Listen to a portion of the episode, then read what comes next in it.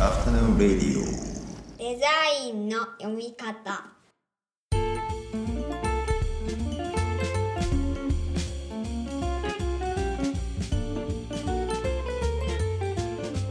アフタヌーンレディオデザインの読み方。大林博です。こんにちは。中村正弘です。こんにちは。この番組は我々2人がデザインの基礎過程をプロトタイピングするプロジェクトデザインの読み方のポッドキャストになりますはいじゃあよろしくお願いしますお願いします。今日はですねこのポッドキャストではかなり久しぶりになるんですけどゲストをお呼びしておりまして、えー石塚敦夢さんにお越しいただいてます石塚さんよろしくお願いしますあ、石塚つむです。よろしくお願いいたします。よろしくお願いします。お願いします。じゃあ早速ですけど、簡単に石塚さんの自己紹介をしていただいてもいいですかね？あ、はい。えっ、と、そうですね。まあ今は編集の仕事とかデザインの仕事とかを主にやっている感じですかね。それで東洋美術学校でも、えっ、と、大林さんとか、今中村先生はあの違うところ行かれましたけども、まあ、あの一緒に教えてる時期もあったりしたような感じですかね。はい。はい、ありがとうございます。最初にお会いしたのはあれですかね、確か5年ぐらい前に、共通の友人がしてる NPO の仕事で、なんかうちのオフィスで打ち合わせをしてて、なんかその時に 面白い人だなと思って、ちょっと話をいろいろして、そこから話広がって、なんかその後ちょいちょいやり取りしててで、その後なんか一緒にご飯行ったりとか、なんか、あの、なんかしましたよねそうですね。あの、人工知能系やってるエンジニアの友達をなんか呼んだ時に大林さんも呼んで3人で喋ったりとか、なんか、あ、そうですええね。あとまあ酒井さんっていうね、共通の知り合いがいて、酒井さんと一緒にご飯行ったりとか、なんか、そんなのが始まりですかね。酒井さんって僕の昔の会社の先輩のデザイナーなんですけど酒井さんに東洋美術学校の授業ができそうな人を紹介してほしいみたいな話をしていてでその時に酒井さんが石塚さんに声をかけて ですごい遠回しにとあの東洋美術学校で再会するっていうことがその後ぐらいにあったんですよね。なんか、あの時結構、ああ、みたいな感じでしたね。あ え？みたいな感じ。そうそうそうそう。で、それで東洋美術学校で石塚さんが受け持ってるのが、1年生の一コマのエクスペリエンスデザイン2年二1ってい年生か。2う授業。年生ですか。うん。あ2年生の二年生か前半ですね。うん。2年生のエクスペリエンスデザイン1っていう授業で、で、ちょうどこのエクスペリエンスデザインの2にあたる授業を僕が担当していて、そういった意味では一応教育の現場でこう緩やかに連携していたりするんですけど、あとまあなんか石塚さんのさっきの自己紹介にはなかったですけど、コラムを担当されてたりとか、そうですね。日刊現代です。あ日刊現代かもう2年ぐらい連載してますね、ずっと。うんはいで、あとあれですよね、その AI 系の企業のメディアの運営したりとか。あそうですね、AI のあのウェブ系のあのなんだろうな媒体の運営したりとかっていうのもありますし、もともとは割と、大元は音楽なんですけど、まあ、あ、もともとは医学、医学ですね。医学のへあのえーあ出版社にいて、そこで編集とか、あの、なんだろうな、企画とか。の仕事をしていてっていうのはありますね。はい。で、その他に、あの歌舞伎町でバーテンダーをやったりとか。そうですね。はい。あの、大林さんもイベントやってくれたりとかしてる感じ。そうそうそうそう。なので結構、バーエクリカのバイクリ ところですかね。はい、やってください。あ、そうです、そうです。あそこを紹介してもらって、まあその前か、その前の、あの、新宿2丁目の時からされてましたよね、なんか。あそうですね。はい。2丁目でやってって、あの、ゴールデン街の入り口のあのところでやってっていう流れですね、バーの方は。はい。はいはい。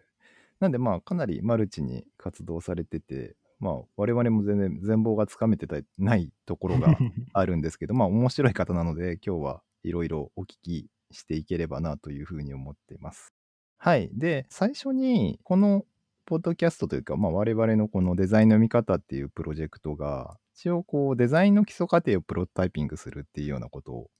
言ってたりするんで、まずはそのデザイン教育についてちょっといろいろお話しできればなと思うんですけど、これ中村先生から聞いたんですけど、最初に石塚さんが授業をされたすすぐ後ぐらいに、教育楽しいみたいななんかメールが来たっていう 話をあの聞いて、で、その教育のその楽しさみたいなのをどのあたりに石塚さんが感じられたのかとか、あとはもうちょっとその、あれか、えっ、と、どんなことをエクスペリエンスデザインの授業で教えられてるかっていうのを聞いてもいいですか？はい。あ教えてることは、まあ、その名の通り、経験とは何かっていうことで、その、まあ、デザインされるものの中に、その、まあ、さなんかサービスを受ける側というか、まあ、見る人というか、の経験っていうのが、まあ、どのようにこう、定義されているというか、再現性があるかというか、うんまあ、そういうことを考えるようなことをワークショップをしながら教えてるっていう感じですかね。まあ、まあコンビニのパッケージであるとか、LINE のスタンプ、まあ、感情っていうのがどういうふうにできてるのかっていう、まあ、プルチックの話とかしながら、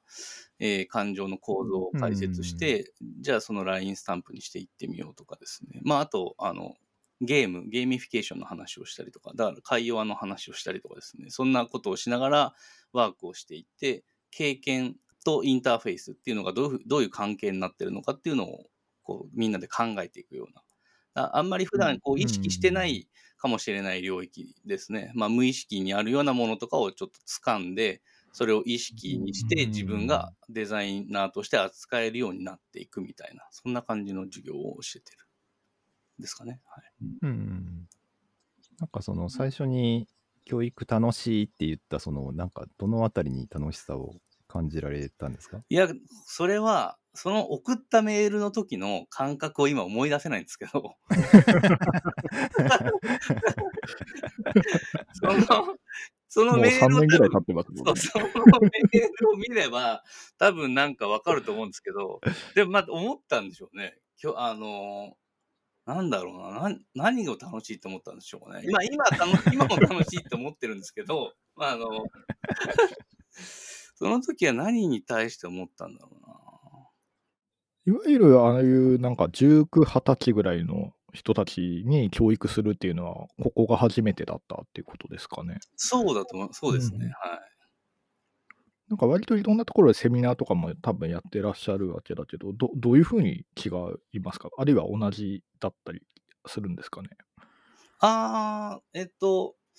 例えば UX の研修とかだと、あの、この間も製薬会社の MR さん向けとかに、患者のインサイトとは何かとか、患者の経験っていうか、あの、どうやって病院を選ぶんだみたいな話とかをしてたりもするんですけど、まあ、それ結構単発が多かったりするんですけど、やっぱり、あの、半年とか、まあ今、あの、社会人向けの講座とか1年とかなんで、そういう関係性の中でものを伝えるっていうのが何かこう新鮮味があってすごい楽しいって思ったんじゃないかなと思いますね、多分。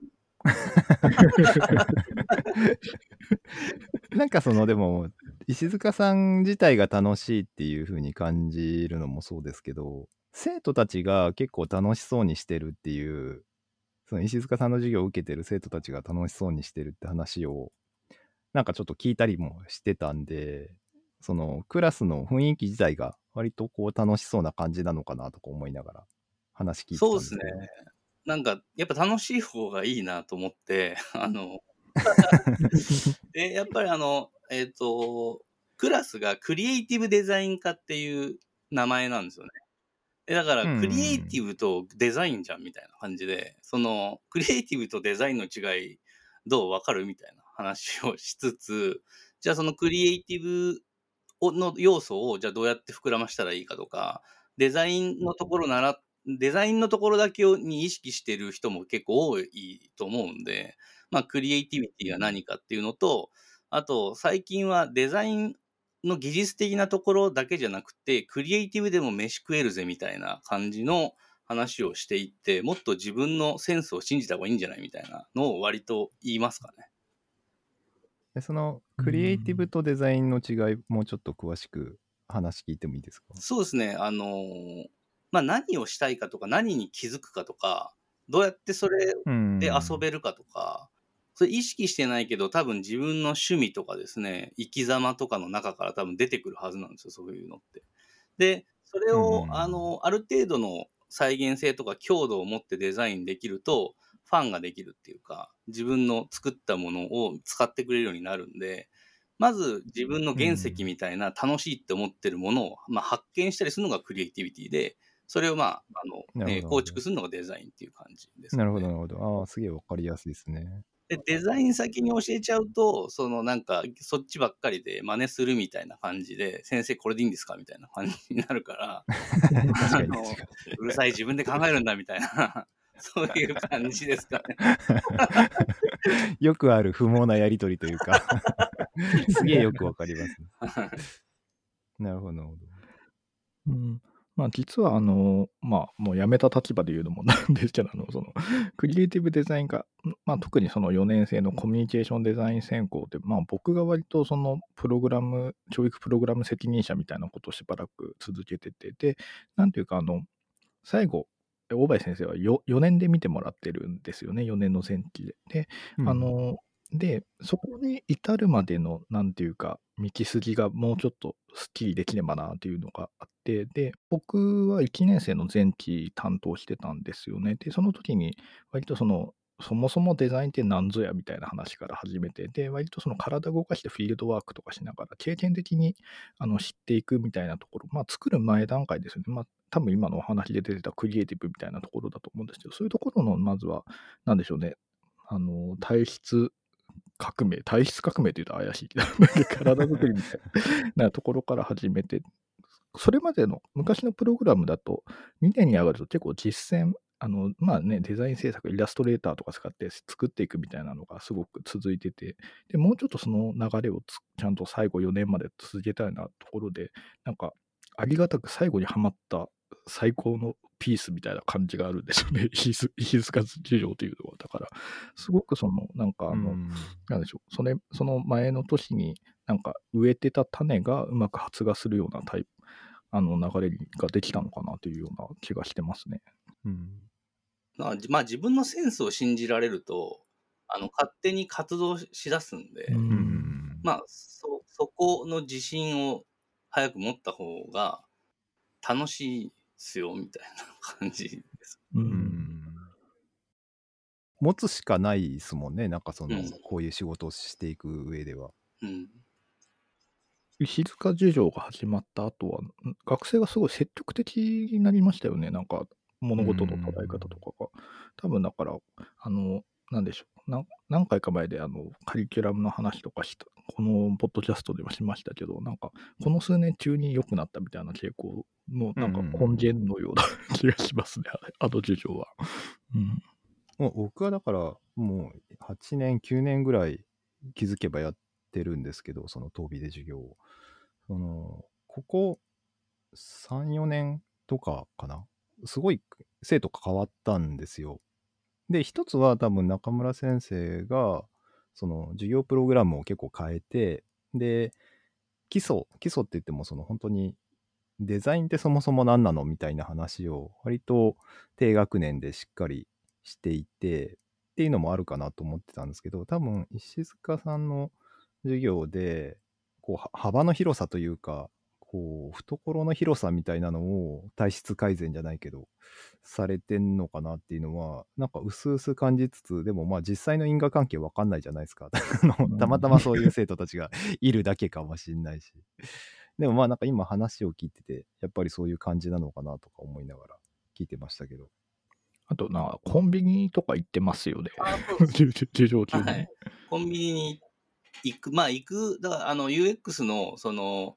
まあ UX 白書とかでもあるような、その予予見的っていう予感的の UX とか、その実際の、あの、利用中、利用、利まあ利用前、利用中、利用後とかも言い方しますけど、その UX を話して、だから行く前から感じる体質で見に行かないと何を体験してるのか分かんないからみたいなのをまあ最初にインストールして、でまあ、授業中に行くっていうのが多分、なんか新鮮なのかもしれないですけどね。まあ、あの、それで楽しいんだと思いますよ、多分。で、気づいたことを素直に言って、それを膨らますっていう感じだから、まあ、素の自分になっていけば、こう、なんだろう、授業が成立するみたいな感じだから楽しいって言ってくれる人もいるのかもしれないですけど。うん結構学生の頃ってあのまあこういう作り手を目指すような学生で自分と他者みたいな切り分けみたいなのがなんか無意識にあるわけですけどああやってコンビニに意識的に行くことによって、まあ、自分もそのなんかそっち側にいるんだというところの気づきにはかなりなってるんじゃないかなと思って見てました、ね。なんかだからそういう他者と切り分けてるやつとかたまにいるんで、見つけたぞみたいな感じです。すごい。あー面白いですね。あだから多分あれですよね。こう、普段生活している自分とデザインをしてる自分みたいなところを、なんか融合していってる感じがありますよねああ、。そうですよね。はい。石塚さんのところで。で、なんかもう頭でっかちみたいになってるやつがいるんで、あー ちょっと話しようよみたいな。いや、それをなんかね、2年生とかでやってるのはすごいいいですよね。いいですよね。なんか、確かになんか頭でっかちになりたい年頃でもありますから、ね、あの人たちちょっとね。うん。なんか一方でそのコンビニとかの経 UX の経験とかをされた後に、なんか割とその、なんでしょう、なんていうんですかね、なんかあの手袋とかつけて折りあ紙自閉症のあの体験できるセットと、あの、上司障害が体験できるセットがあるんで、まあ、それをあうん。の体験してもらって、えっ、と、まあ、3人1チームになって、で、例えば、あの、折り紙を折るとかね、それぞれで。で、あの、ピンポン玉をこうな流すとか、流して、こう、真ん中に、例えば、定型発達の人がいて、両端に障害者の人がいるとかっていうワークをして、で、まあ、そこに、えっ、と、会話の、例えば、アゴンとかミミクリとか、イリンクスとかありますけど、そこに、えっ、と、うん表意性がどれくらいあるのかとか、あの、運の要素がどれくらいあるとか、競技、あの、ランキングみたいな競技性がどこ、どどれくらいあるのかとか、まあ、そういうの自分で体験してもらいながら、中にいつつ、まあ、後で、こう、俯瞰してみて、まあ、両方の感じをこう、持つっていう感じですかね。なんかあの、ファストスローとかって言いますけどね、まあ、ああいう感じのを体感してもらうのを、あの、そういう実際の、あの、体感で持ってやるっていう感じですね。うんうん。なんかあれを見てて当然だからあの自分以外の体なんかそういう体質とかそういうところに気づいていくっていうのもあるんですけど一方でなんでしょうね普段使ってる視覚と手だけの感覚以外のところを信じていけるっていうところももう一つなんか芽生えていくのかなという気がしてやっぱりその辺の広がりもすごくあの見てて感じましたね。まあ、手袋したりミトンしたりするとうん手触り感、あ手ってほん普段こんな感じだったんだとかっていうのも分かるとは思うし、まあ、それを今度自分たちでゲームにしなきゃいけないっていう課題なんでそその時に、うん。あの、まあ、何かに憑依するみたいな面白さ。で何かの感覚を奪うみたいなものに気づいて、あそれ面白いなって中に入れてくる人とかって結構いるなとは思いますね。なんかでも最初に楽しさというか楽しいっていうキーワードが出ましたけど遊びの感覚みたいなのにちゃんとこう接続しながら授業をしてるなっていう感じが今話聞きながら思ったんですけどまあ多分それ一つはデザインする時の楽しさというか遊びの感覚みたいなのもあると思うんですけどそのなんか何か使ってる時の楽しさみたいなのを多分ユーザーに伝えないといけないそのためには自分がその楽しさを持ってないといけないみたいなところなのかなとか思いながらいや、本当聞そ、いう本当そうですね。本当そう、自分が楽しくないと楽しいものっては作れないと思うんで、まあ自分がその感覚質を得ないと、あの、デザイン、うん。なんだろうな、いいデザインにできないですよね。うん。石塚さんのファシリテーションも上手な結果なんでしょう。けど学生たちがどんどんなんかあの作っていってる空気感ってありますよね。あの授業はなんかグループ同士で。ううん。学生もなんかこう載せるとまあ若いんで結構どんどんどんどん自分らでやっていくじゃないですか、なんかあそこの状態を作るっていうのがその大人の役割というか先生の役割かなといつもやりながら思いますけど、うん意外とこそううなんか背中を押すと意外とこうどんどんやってくれたりとかするんで、うん確かになんかここでやっていいのかなみたいなそういう遠慮ってなんなんか無意識にしてますよね学生たちは。うん、そうそうそうそう。なんかその辺のはタガを外すの、石塚さんうまそうだなっていう、うん誘いかける感じがうまそうだなっていう。かそうですよね。なんか血液が流れ始めるような瞬間ですもんね、あそこは。うん。まあ、今年から社会人向けの講座もやっていて、あ結構そこが、はい。なんだろうな。やっぱり、あとイラストレーション科にも教えるようになってですね。違うなお。忙しいですね。違いますね、やっぱりね。そのああ。えはいあの、ランダムに切り分けても違うのかもしれないんですけど、それこそ何ー、がうん違うかって難しいんですけど、あの、なんだろう、お社会人コースの方が頭でっかちな人多いなって感じがしますけうんわかりますね。うん デザインとはこういうものだみたいなのがもう自分の中でできてる解。を出そうとしてくるみたいなね。うん、プレゼンめちゃくちゃ上手い人とかいますよ。いいことなんだけど。そう パッケージデザインとかやらすと、なんかコンビニの商品開発のなんか会議かみたいな感じで発表してくる人とかね、いますよ。もう一人称が弊社みたいな人です。まあでも、僕も実際去年まではその夜間部、社会人クラス担当してたんですけど、意外と昼間の学生よりもどうすればいいですかという質問が多いんですよね、夜間部、あのえー社会人クラスの方。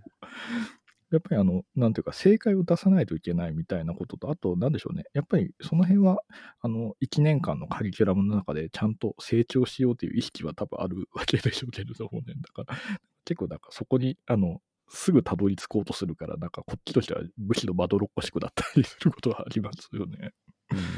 なんか社会人クラスだと美の概念を羅列して、まあ、この中から一つ選んでその美の概念のその、を因数分解するとっていうか、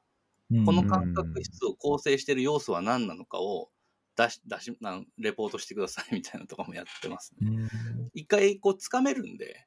例えばモダニズムは何かとかね、まあ、モダニズム自体をやってくる人はあんまりいないんですけどその一覧の中から、まあ、あの印象主義は何かとか、まあ、い選んでやっていくわけで。す、そうするとそれはあのどの時代にこういう感覚があったからこういうようなあの線になってたりとか色になってたりとか、まあ、コピーをこうなってるとかっていうのを、うん。まあ、その人の言葉で語るものを一回出すとあそうそうやって美の感覚捉えられたでしょみたいなのが持てると思うんで。そうなると、こうちょっと少しドライブがかかってくる感じうんですなるほどね。うんなんか曖昧に感じてた経験が一つ自分の中で確固たるボキャブラリーを得始めるみたいな、そういう流れですよね。そうですね。で、こっちが要求してるのより、なんかいっぱいやってくる人とかもいて、なんか多うん分楽しいんだろうなと思って、その掴んでるうん時が。